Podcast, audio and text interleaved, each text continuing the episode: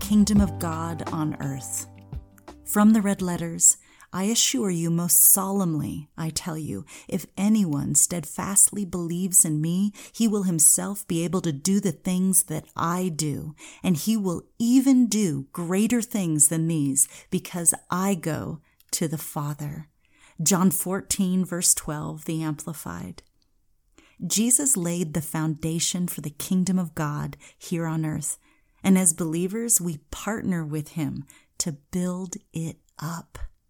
Staying within the blueprint God designed and following what Jesus has said, we build up his church. It's our job to increase and grow and not to tear down and destroy. As we build, we focus on the world and their need for Jesus, not on building walls within the body of Christ.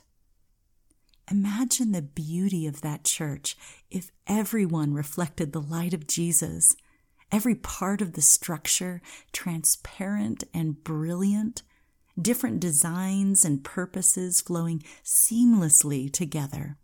We would be the light of the world and a city that cannot be hidden. We're not a broken church. We are the victorious church that reflects the true authority of Christ on the earth. We are a church who knows the ground we stand on. The walls and gates are untouchable by the power of death. We stand in unity, firmly rooted and grounded in love until He returns. Building and increasing means doors need to be open, inside and outside. It means the new can be built upon the old.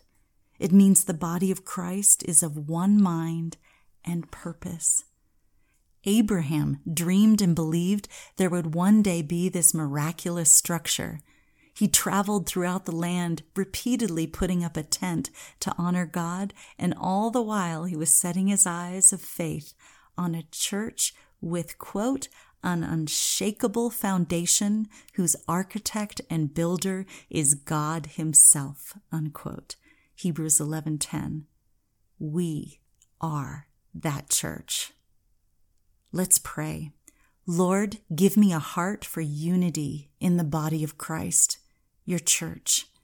Show me what I can do to build up your victorious kingdom of God here on the earth.